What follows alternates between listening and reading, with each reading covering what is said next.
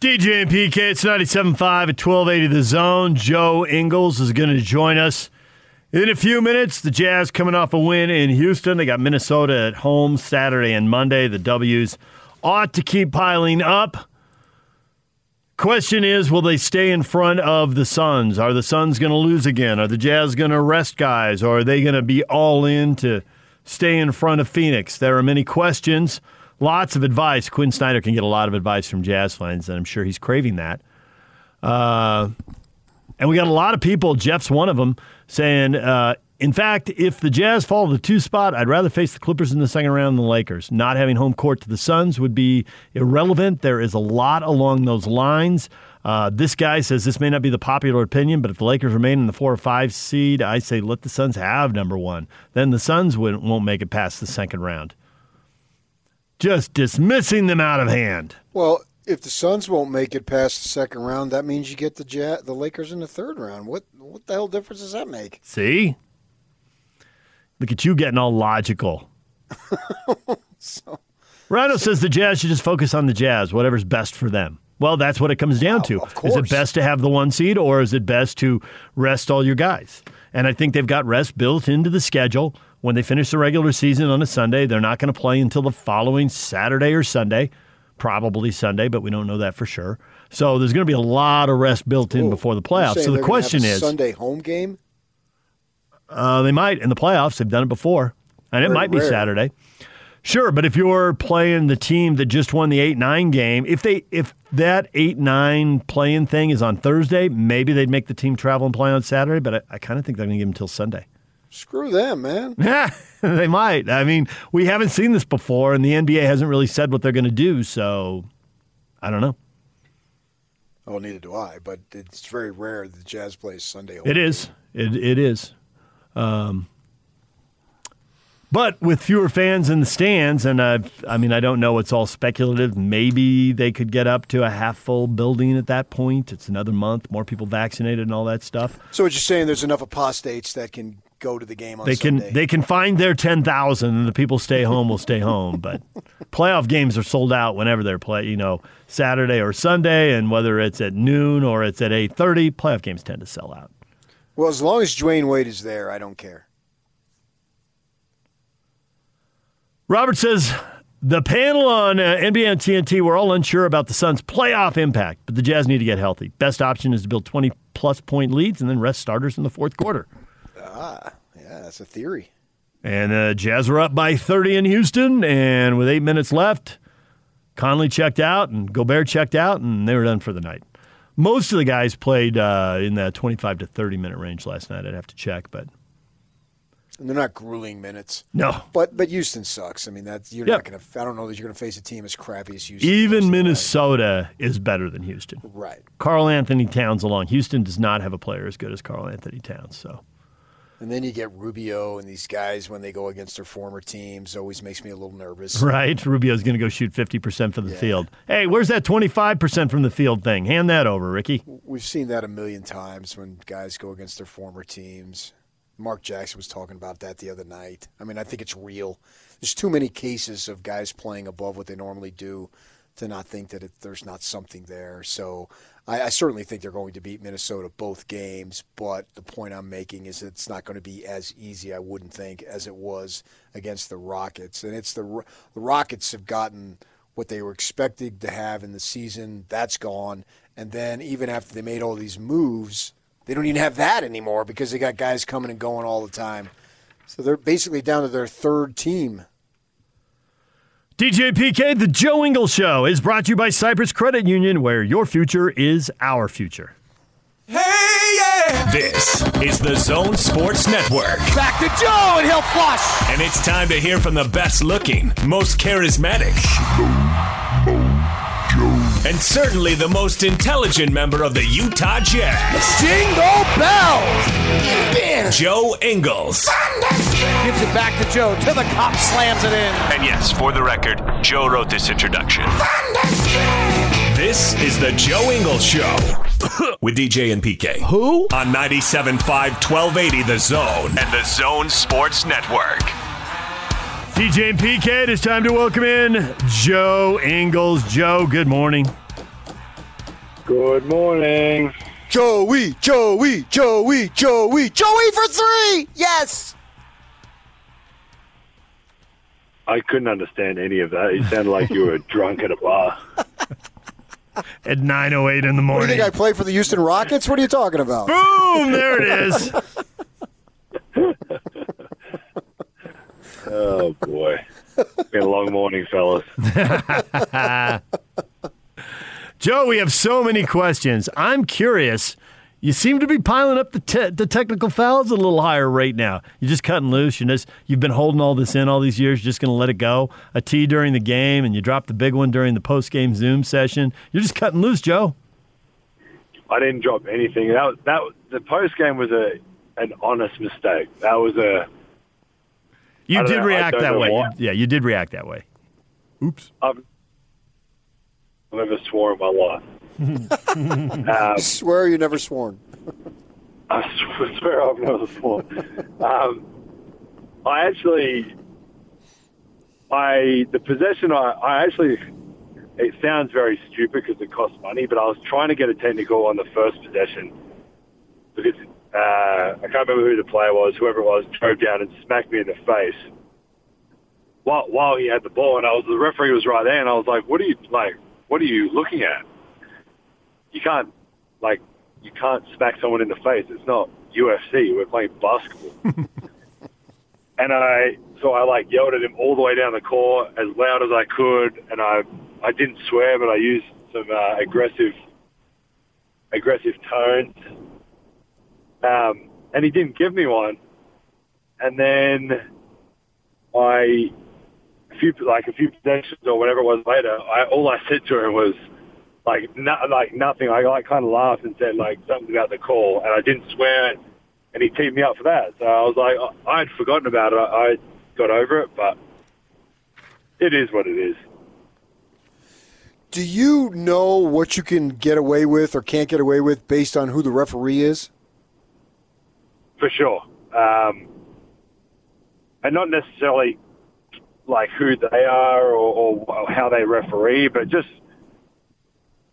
I mean, I don't know how their schedule works, but you, you obviously have some referees more than others, and um, I think in general, like in general life, you just kind of get along with some people better than others, and there's some guys I know that I can joke around with, or maybe talk a bit more aggressively, or ask a question kind of more to the point. Where some you have to like kind of beat around the bush to like get to the point you want to get to. So, um, yeah, I mean, it's just a, a like general life. Like you, some guys I, I know well, and I think and I think a part of them as well. Like they have to know you. I, of them by now,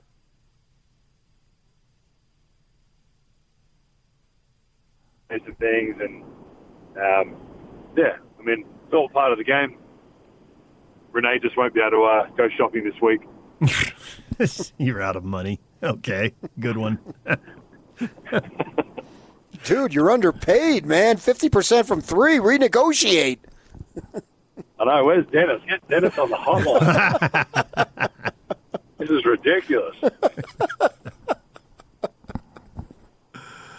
No, I'm very. Uh, I'm doing. I'm doing very well. I'm happy. Uh, I'm not going to complain about that of loss. So uh, I'm curious as we see you talking, and now you know people are used to hearing you on the radio, and they know we've asked you about you know certain interactions you've had with fans or opposing players or uh, coaches or refs or whatever. And so I do get a pretty steady stream now. I've asked Joe about this or that, but the thing we've never talked about, and I'm curious about, is when you're yapping at other players, and it seemed like in Houston you were yapping at other players, hitting some threes early in the game. But I'm curious how often you started and how often other people yap at you, and you're kind of, and then you hit a three and you yap back at them. Are you starting all of this, or are there other guys who are, are talking to you and get the ball rolling? Um, I don't know what the percentage would be, but it would be close to probably like 50-50. Um, there's obviously um, no word of a lie that I don't mind talking and obviously having having fun with it and, and kind of enjoying it. And then, um, yeah, I mean, there's times that stuff comes to me and I'm like, perfect, exactly what I needed right now. um, like the other game a few weeks ago or whenever it was. Um, but yeah, I mean, it's, last night was a bit different. I mean, having I really wanted to talk to the bench the whole time because I wanted to yell at like Garner and Dante and um, my Australian assistant coach is actually um, on the front of the bench for Houston as well. So there's a few guys over there I knew, and um, I wasn't really over on that side of the court too much. But um, yeah, a little like a little, probably a little bit, probably 50-50. This three point shooting obviously is impressive and it's gotten better as you've been in the league now. I'm wondering going back, because you were a professional for what, eight, nine, ten years before you came to the NBA, were you known as a three point shooter or is this something you've developed since you've been in this league? Oh, there's no question it's taken a, a leap or strides or whatever. Um, I always felt, I've kind of said it before, like I always felt like I was kind of like good at everything, but I wasn't. I was never great at anything. Um, like I could shoot a little bit, but I was streaky. I could play pick and roll, but I was like turnover prone a little bit. I could play pick and roll, and I could finish a little bit. Like my defense would be good, and then it would be bad. Um, and I think part of the, especially the offensive end in the NBA, like, I mean, I've got my own coach. Like, I can call Brian Bailey now and say, I want to go get shots up if I want, and he'll come in and rebound for me in Europe or in the NBL when I was there. Like we had two, maybe three coaches for 12 mm. to 15 players. So the personal development or individual development is so much harder to do there because you, there's just not the, the, the amount like numbers of, of coaches to be able to really do it. If you want to shoot pre or post game or pre or post practice, sorry, you are usually doing it with a group of guys. So you might have four of you there and you're all shooting. So you're getting 40 shots instead of 300. Um, so I think the, like the, just the consistency of me being able to go in and, and work on my game. And, and, and I think it's why you see so many NBA players develop and, and become like some people say it's so surprising or they're so surprised that player X is so much better this year at, at whatever, finishing with his right hand. Well, like he probably works on it every day with his coach. Like it's it's so much easier to, you know, obviously if you're committed and, and, and want to get better, it's so much easier to, to do that when you've got someone you can call on at kind of any point, any time you want. Um, I did say to Bailey last night, we didn't land till we landed at like 1.30 this morning, and I said to Bailey as we we're getting off the plane, like six o'clock shooting tomorrow. And he was like, hell no. Nah. So I know, I know he won't come in that early, but he'll come in basically whenever I ask him. So I think, I think that honestly plays a, a massive part in it because you just get to, to really kind of hone in on things that, I mean, we've talked about it every off season. I've tried to do like, add like one new thing to my package or one new, or get better at one thing that I wasn't good at last year that a team scouted for me. And they were floaters. They were the ball fake. They were shooting going right to my right. All, all those things. Uh, um, it makes it very easy when the convenience of, of coaches and facilities and all that are, are so accessible. Joe Ingles joined us here on 97.5 at 1280 The Zone. So Mike Conley in his post-game Zoom session was asked about uh, your production going up when either Mike was out of the lineup or Donovan was, and then going down if both those guys were back. And he kind of giggled and said, Joe and I were just talking about that. And you're giggling now just like he was. yeah, we, uh, Mike and I have a bit of a, I don't even know what you call it, but we would joke about the fact that, like, if he was out, I would play well, or if I was out, he would play really well, but we couldn't, like, we were never great or hadn't been like like we would play better, obviously, like when one of the guys, when each other was out, but then when we were both in, we just couldn't make it. I wouldn't say we were playing, we were playing bad or anything like that, but not to the level that we were. And, and it's, I mean, some of it's very obvious. Like Mike's our starting point guard and has the ball more, and when he's out, I have the ball. Like there's some very obvious things, but we've actually made a,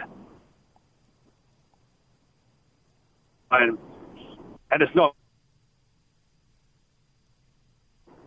as effective as we can when we're both out there. And uh, I think we both realise at different times of the games that we can both handle and off the ball. He can get me off the ball. We can obviously both space the floor for each other. And um, the last few games, we've we were we were laughing about it because we were kind of saying like, oh, fi- like finally we were both out there and we were both able to be um, both able to play well, and obviously we won. And um, I mean, the obvious, the obvious fact is we've got to throw Donovan back in too. So, um, but no, it's just a, it, it was a bit of fun. Um, it obviously shows with our record that neither of us have to be superstars at the same time. What One of us can not play as well as the other. We've got so many weapons. So, yeah, just a bit of a, a running joke between uh, myself and Mike. So last time we talked to you, Joe, the Jazz has some big news with bringing Dwyane Wade aboard on that. There's uh, multiple uh, minority owners, including one from your own country. What do you think this means to the Jazz to bring somebody like a Dwyane Wade in as at least a somewhat of a part ownership? I mean, it's it's massive. I think. I think um, for him, uh, I think he said it to the media, or someone had asked him about it, or, whatever it was. But I mean, if he wanted to go and buy into basically any team, I think basically any team would have taken him. There's no question that um, if a if a guy of, of of that stature and what he's done in his career and the the presence that he brings, um, it was funny. Elijah Hughes, our young guy, was like, I can't believe like, he was one of my favorite players growing up, and now he's like quote unquote really like paying his bills to a certain extent. He's paying his salary for a part or part of his salary, however whatever much uh, he he bought in for, which is it's pretty crazy because I mean I even to like when I first got in the league, I was playing against him. Like we we got to play against this guy, and however long later you want to say, a couple of years later, he's I think he re- retired two years ago now. Mm-hmm. This is yeah. second year. Um, he's part owner of an of an NBA team who just got sold for a very uh, big number. So um, I think it's awesome for our organisation. I think it's awesome for, for, for Salt Lake City and Utah itself. Um, the the off court stuff with the, the social justice and the, everything that Ryan Smith has talked about wanting to do and, and all that. Dwyane Wade's a, a massive advocate for all of those things as well. So I think that brings a another um, another voice and, and all that from a, a very high level. Um, I mean, I, if you think about it, I don't think there's like you can't even you couldn't even mention it a negative about it. So um, yeah, it was really cool to to kind of see him and hang out with him for the, the couple of days he was here, and um, obviously we'll be be seeing him a lot more. I think he's based in LA now, um, so we'll he's right around the corner, and uh, we'll, we'll be seeing him a lot more. So it's exciting for, for, for all of us. So does he come to practice? Does he hang out in the locker room on game nights? I mean, it's a very small sample size, and I get that, but how how much were you interacting with him in the in the last week? Yeah, well, I think we we saw him. Um, or Ryan announced it to us the day, a few days, whatever, a few days before that that it was happening, um, just so that we didn't have to read about it from uh, your Twitter account with 35 followers. Um, then uh, he obviously came to that whichever game it was, the Indiana game, I think it was. Um, yeah. So he was obviously around the locker room a little bit. Um, was in the the post game meeting. Um, so he was around. Guys were able to talk to him. He was he was very accessible to to questions and, and all that. I I do have some, some questions for him at some point when we get a minute. So it'll be, um, yeah, I mean, I feel like regardless of who you are, where you are, I think he'll be as, as accessible as he can in, in terms of questions and media and, and doing all that. He, he's done it his, his basically his whole life. So I don't think that'll change. So it's a, like I said, it's a, it's a really cool, um, thing for us all to, to have and to be able to, use in terms of, of what he's been through. He's, I mean, he's a, he's a champion. He's he's won at the highest level. So it's um, yeah, it's a it's exciting times. And a lot of it was uh, from the jazz fan perspective, and that's who we talk to every day. It's like, oh, here's an African American who's going to help us bring in African Americans because Salt Lake is viewed as a place where they're not comfortable and they not would not want to be interested in. And I've always thought about, yeah, I've always questioned that because we've been here, we've been doing the show for almost 20 years, and we've a lot of former players have come back and they're African Americans and say they loved it here. Carlos Boozer, who didn't leave on the best terms, says that he liked it here and it was a good place. So I always felt like that was overblown. Now that you've been here for a good long while and been a real important part of the community, and you're obviously you're a Caucasian guy, but what's your perspective as far as what you see as far as do they need somebody like Dwyane Wade to help them get black players in, or is this place already so, a place where they would want to be? Um, I mean, I was, it's funny because I and I've said this before to you guys. I think like I, I never even knew where Salt Lake was. Like when right. I was on the plane going to the Clippers, um, or from the Clippers to LA to, to Salt Lake, I had to look up like how long my flight was, where I was flying. I, I just didn't. Growing up in Australia, it wasn't a destination that I thought I would ever. It's like the LA is New York, Chicago, the, the bigger cities, and um, since obviously since being here, I think, uh, and uh, I mean, I think it's fairly well. Like originally, when I got seven years ago, when I got here, it, it was it was viewed difficult or hard or whatever the reasoning was to get an African American player or a, a, black athlete, whoever, whatever you, um, whatever you want to say. But like it was, it was more, it was more difficult. I think people, I don't know, especially early on. Like I don't know where that view came from. I don't know how it started. You know, maybe it started back in the day. Like who knows? Um, that's probably a, a longer story to have. But I think as our teams got better and players have come. We've been we've been able to. We we obviously drafted some and drafted Donovan and, and guys like that. But Mike Conley didn't necessarily. We traded for him, but he he could have easily said he didn't want to come.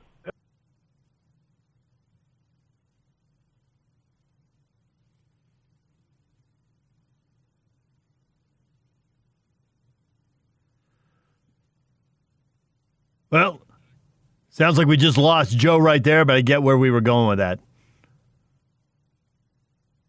I'll try to reconnect him there. Let him finish that thought. We were just about out of time with Joe anyway. And if, if Dwyane Wade can help break down, even if it's just a little bit of a barrier, see, it's I think, awesome. And I, see, I think that's where I think that's where it is. There's, and we've been over this on free agency. You know, everybody's situation is individual. To say, you know, guys, Group X, you know, African American players who grew up in the U.S. And money matters, playing times matter, prior relationships with teammates or coaches matter. So you got to factor all that in. Joe, we lost you right there. You were just saying Mike Conley easily could not have come, and then it just dropped. Yeah, I don't know what happened. I think uh, you guys need to upgrade your phone service over there. um, but no, I, and I don't. I just don't think.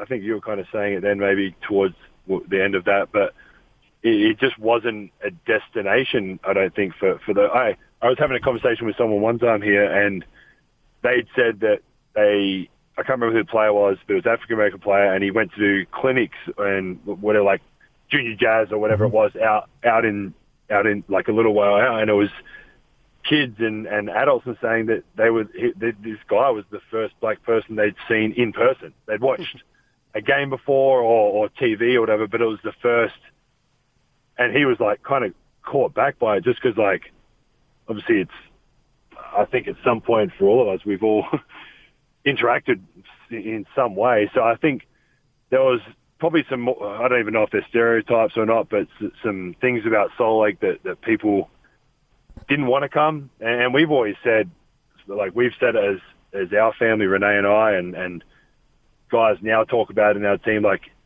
once you get to Salt Lake, it's I think it's very different to what you, people sometimes perceive from from either not coming here or or just visiting. Um, living here seven years now, like it's it's a it's a pretty cool place. It's a special place, but um, yeah, I mean if if Dwyane Wade sitting on the phone to to player whoever and and that helps us get someone, like, I'll, I'll take it any day of the week. But Yeah. um, I think with with what Ryan's doing and building, I I don't think, um, regardless of, of skin color, race, anything like that, uh, uh, religion, whatever it is, I think uh, I think Salt Lake's a, a place that, that guys would want to come to. Joe, as always, we appreciate it. We'll talk to you again after your next technical foul. I'll make sure. I'm not getting another one. Renee wasn't too happy with me this morning. Okay. All right. Say say hi to Renee and the kids for us. I, I shall. All right. Thank you, Joe. Thanks, guys. All right. There's Joe Ingles. He joins us every week here. Renee, tell him to dial it back on the technical fouls. I know. Jeez. Oh man, but it's it's true what he says about you know it's, the league's so international and depending on where you grow up, you know. Well, why would you think about Salt Lake City? I mean, certainly for the international players, but even for the U.S. players, if you grow up on the East Coast, think how many towns back east that people in the West don't necessarily think about or go to or have any idea. You know, pick a random city. You know, have you ever sure. have you ever I been understand to? all that, but when it's presented with the opportunity, uh, uh, and if Dwyane Wade can help you Yep. realize that this is a great opportunity, that's all we're asking for is just have a shot, and then the player decides. Because if you have a shot, you're you're going to get some of them, and they're going to be happy here, like so many of them have. All right, coming up, Craig Bolerjack is going to join us, and we'll talk uh, talk jazz with Boler. He had the pleasure of uh, calling that blowout, and he, he might have a couple more in front of him. We'll have to see how that plays out. We'll talk with Boler coming up next. Stay with us. Number one. Make us your number one preset. The Zone Sports Network is Utah's number one choice for sports radio in Utah. From DJ and PK to Hanson Scotty and The Big Show with Gordon Monson and Jake Scott. The Zone continues to dominate the competition. Thank you to all of you that continue to make the Zone Sports Network Utah's highest rated, most listened to sports station. Your home for the best coverage of the teams you're passionate about is right here. 97.5 1280 The Zone and the Zone Sports Network. DJ PK and Craig Bolerjack, TV voice of the Utah Jazz, joining us. Boler, good morning. Hello, hello. How are you? Doing well. How are you? Well, good. I'm glad Joe warmed up the stage for me. He's your warm up act. He's your warm up act.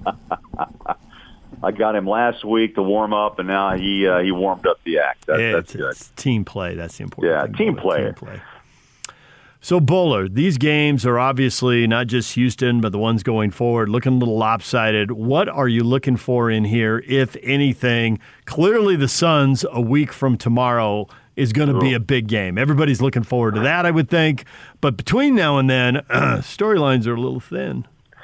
Yeah, you know, you got Minnesota uh, home and away, and then uh, Sacramento, and then I'm looking at Phoenix. the calendar, and then it's a Phoenix Suns team that runs and runs, and the speed of the backcourt of Chris Paul and Devin Booker has been an issue, and I think backcourts have been an issue for the Jazz that have speed. Um, you know, even the Blazers, even though the Jazz have had some luck there, but yet speed is something the Jazz struggle with getting back defensively or in transition off missed threes. So that's what I'm looking for. Uh, look, the, the Jazz are playing without Donovan. So as Joe has said, even in his post game last night when I was driving home, was look, nothing changes. We still run the same type of offense, and we just you know plug in people that that uh, obviously are going to get the job done.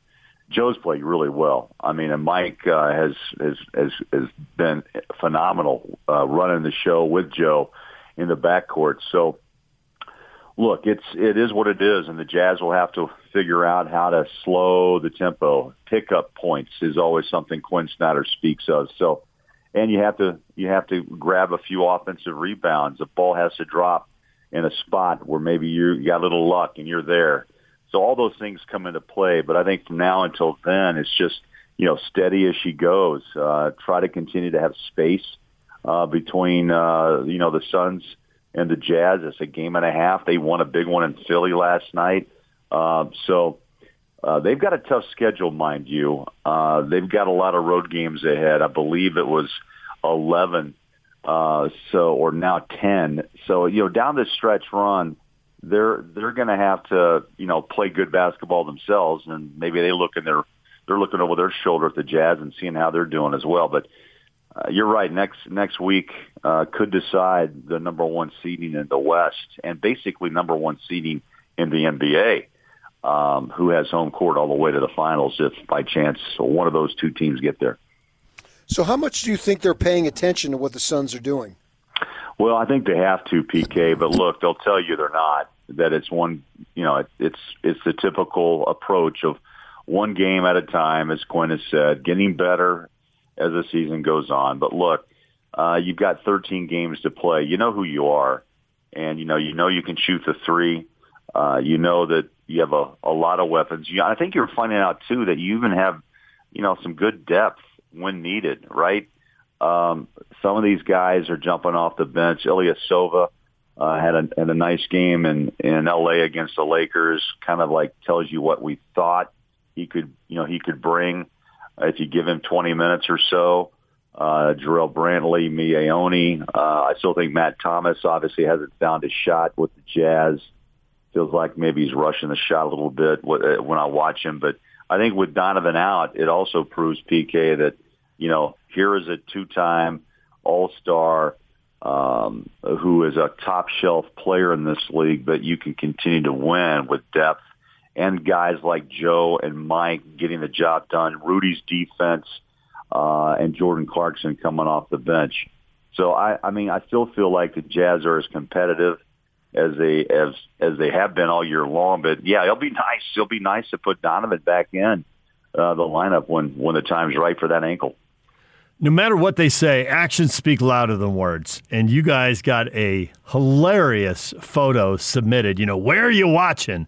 And so oh, Donovan yeah. sends in a photo, and he's got these four screens set up, and he is just binging on the NBA, right? He had the, the Jazz game up, of course, and he had the Warriors and Washington up, which – you know, there's a lot of good players in that matchup, and uh, the Warriors are potential first round opponents. So I get why he's watching that. And he's yeah, got the Knicks yeah. in Atlanta. Well, Atlanta's sure. really hot in the East, and the Knicks are his hometown team, and they're on a winning streak. So I get that. And sure enough, in the bottom right corner, he's got the Suns playing the Sixers. Absolutely. So you know that's his film. That's film work too, right? Uh, yeah, absolutely. It's professional curiosity. It's uh, fandom. I mean, very much in his tweets, you can see his his fandom when he's watching, you know, different games and different players. So it's it's all those things rolled into one. But they're very aware of what the Suns are doing. He's got that game up in the fourth quarter. He's watching it. Sure, sure. You know what? I I really enjoyed the fact that he jumped on and had some fun. It tells you the personality of Donovan Mitchell, and you know, to talk to him, and then he responds with another uh, you know, stop it, Joe. I mean, it, Ingles was so hot last night from three yet again, six at ten, and you know, Gobert. I mean, it, it's it tells you the leadership and how he is a loose guy with you know, and a cheerleader for this team, right? He's not playing. I think a lot of times, you know, PK, DJ, if you're injured, the biggest issue you face is the disconnect because you're not a part of it, and I think Donovan's doing his best to stay a part of it while he while he rehabs. So I thought it was good for him. Probably good good medicine in a way to be involved and to shoot out a tweet like that and for us to pick it up. I mean, the fans love it, and that's who Donovan is. I think we got a, even a bigger taste of, of it last night by just a simple tweet and that photo uh, of showing what he how he spends his time tells you not only fandom, as you said, DJ, but also doing the work observing. Uh, and you know, he sent out a tweet later about Trae Young having having a lower leg injury, and so yeah, he's well aware of what's going on, and he's studying his opponent for sure. So with Mitchell aboard for the next few years contractually, and I would assume beyond that, and he's a young, dynamic guy, all sorts of charisma. You got Dwyane Wade aboard now to at least a, degree. Uh, to what degree, I'm not sure, but at least he's around. His name is attached to the franchise. Ryan Smith is a younger owner. I think this is the youngest ownership group in the NBA. Can we put to bed all this nonsense the players don't want to be here? I think it's another huge step, PK, in that in that process. And I think Ryan's smart enough to realize that you know he wants to make changes, and Dwyane Wade uh, obviously wants to come aboard. I, I wasn't aware their friendship. I mean, Ryan obviously becomes a billionaire by connecting a lot with a lot of different people, and Dwyane Wade obviously one of them. And I think Ryan felt like it was a, an incredible idea to try to.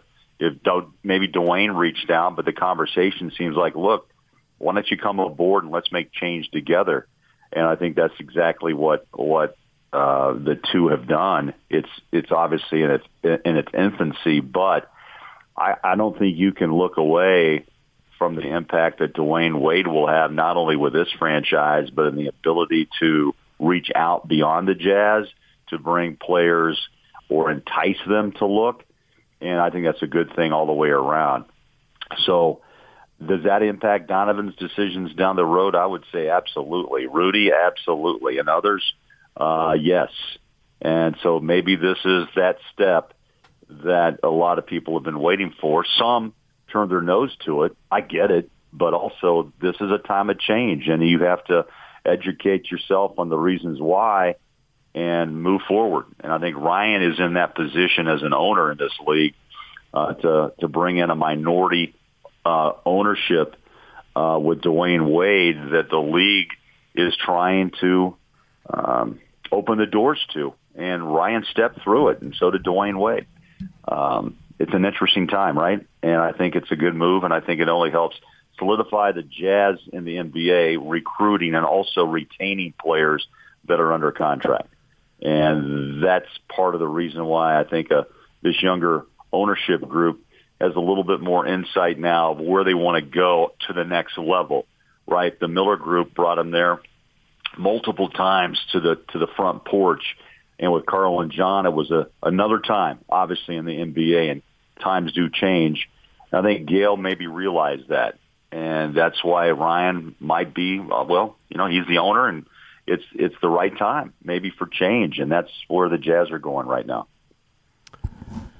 So we have been debating, discussing, analyzing the race for number one. And there are many questions. And we don't have a lot of time with you. So I'm going to throw out several, and you can attack whichever ones you want. Okay. How badly do the Jazz want one? Would they be willing to hand the Suns one? Because, well, that probably means the Lakers or Nuggets in the second round. So good luck with that. Would they yep. prefer the Lakers or the Clippers? Or do they not care? They know the tests are going to be massive, regardless of who they play. And when Quin says they need to be playing their best basketball, he knows they need to be playing their best basketball because anything less than that will get them beat by somebody at some point and possibly sooner rather than later. Uh, DJ, those are all incredible uh, bullet points of interest to me because you could drop to two and maybe help yourself. But in, in the Jazz way of doing things, unless now they totally take a different track, right? Because the the the way it was, and we were just talking about the way it was and what it is now. We're going to find out. Do you rest players? Do you see analytically, which the Jazz have brought in multiple individuals to help with analytics about rest? Obviously, they're studying the, the, the, the Phoenix Suns schedule compared to what they're doing.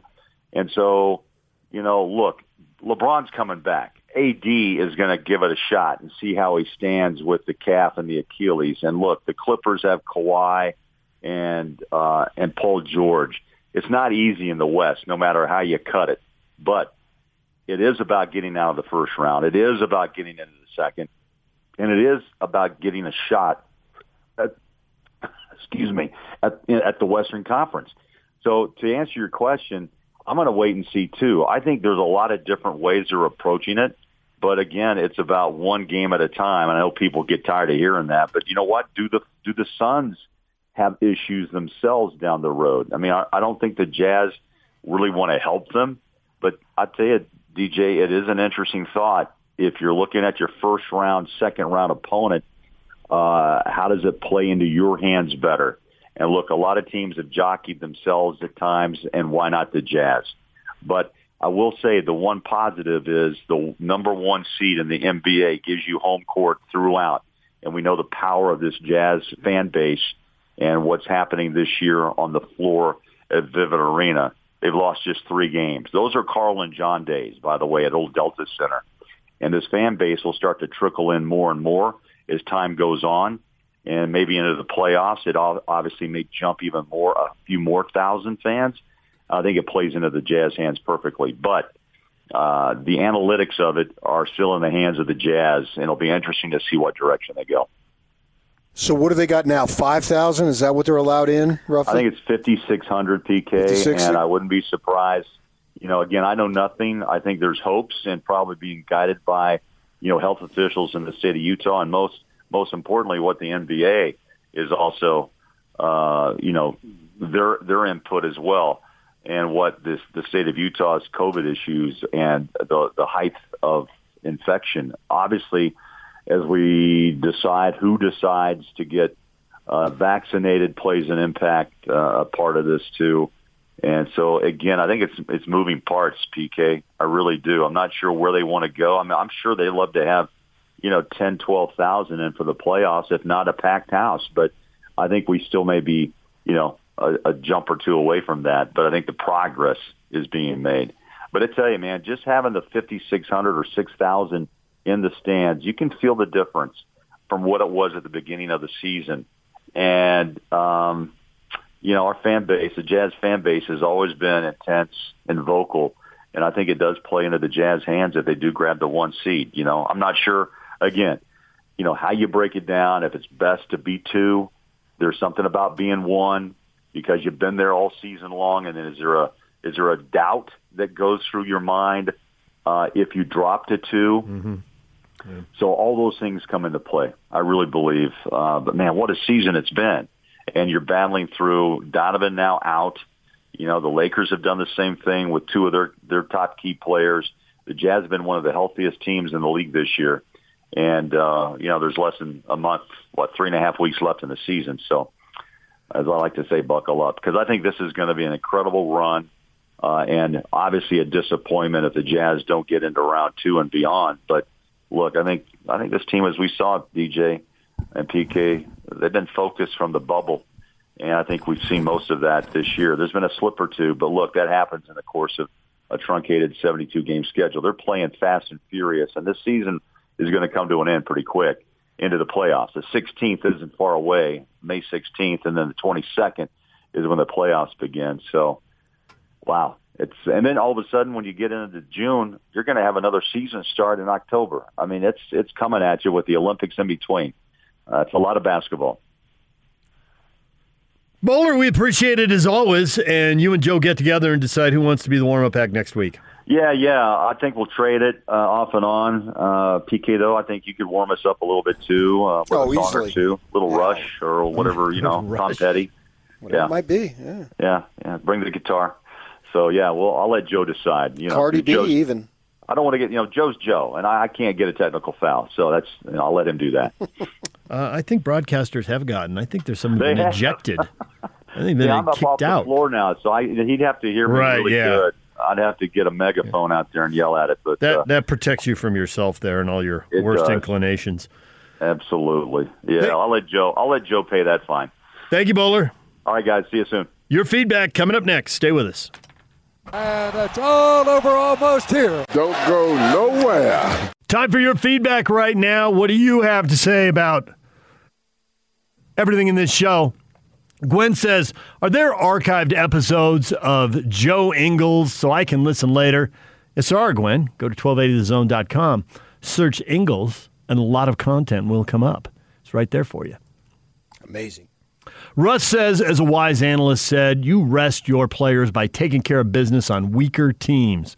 With Donovan's injury, we can do that as well, but our other starters shouldn't be seeing more than the 25, 28 minutes per game next two games against those pesky Timberwolves. Okay. Clarkson played 28, Joe played 29. Those were the big numbers in Houston. Most guys played 25 or 26. Yeah, that's good. We've got uh, we've got should the Suns should the Jazz rest players or abandon it because the Suns are winning? Justin says no, they shouldn't rest, but they should start Ingles over Royce. To which Larry says no. Royce is the perfect four for the Jazz starting lineup. He matches up against the best offensive players, a good rebounder, and he doesn't take shots away from the other starters. Joe, coming off the bench, provides great shooting and ball handling while the starters rest. Well, they're in first place with the best record, so I probably wouldn't mess with it right now. That kind of logical thinking will take you places, PK. I'm already there. Uh, we got a lot of people weighing in on whether the Jazz want to play the Lakers or the Clippers in the second round. We can probably delve into that in a future show, PK. Well, I say the Jazz are so good, we play a combination, the best of the Lakers and the Clippers. nice. An LA All Star team. Yeah. All right, Denver's feeling disrespected right about now, but that's for another show. When you lose Jamal Murray, what else do you expect, though? I do believe PK had the Nuggets record without Jamal Murray earlier in the show. 4 0. 4 0. Hands and Scotty are coming up next. They will continue this discussion. We'll see you tomorrow from 6 to 10 on 97.5 and 1280 The Zone.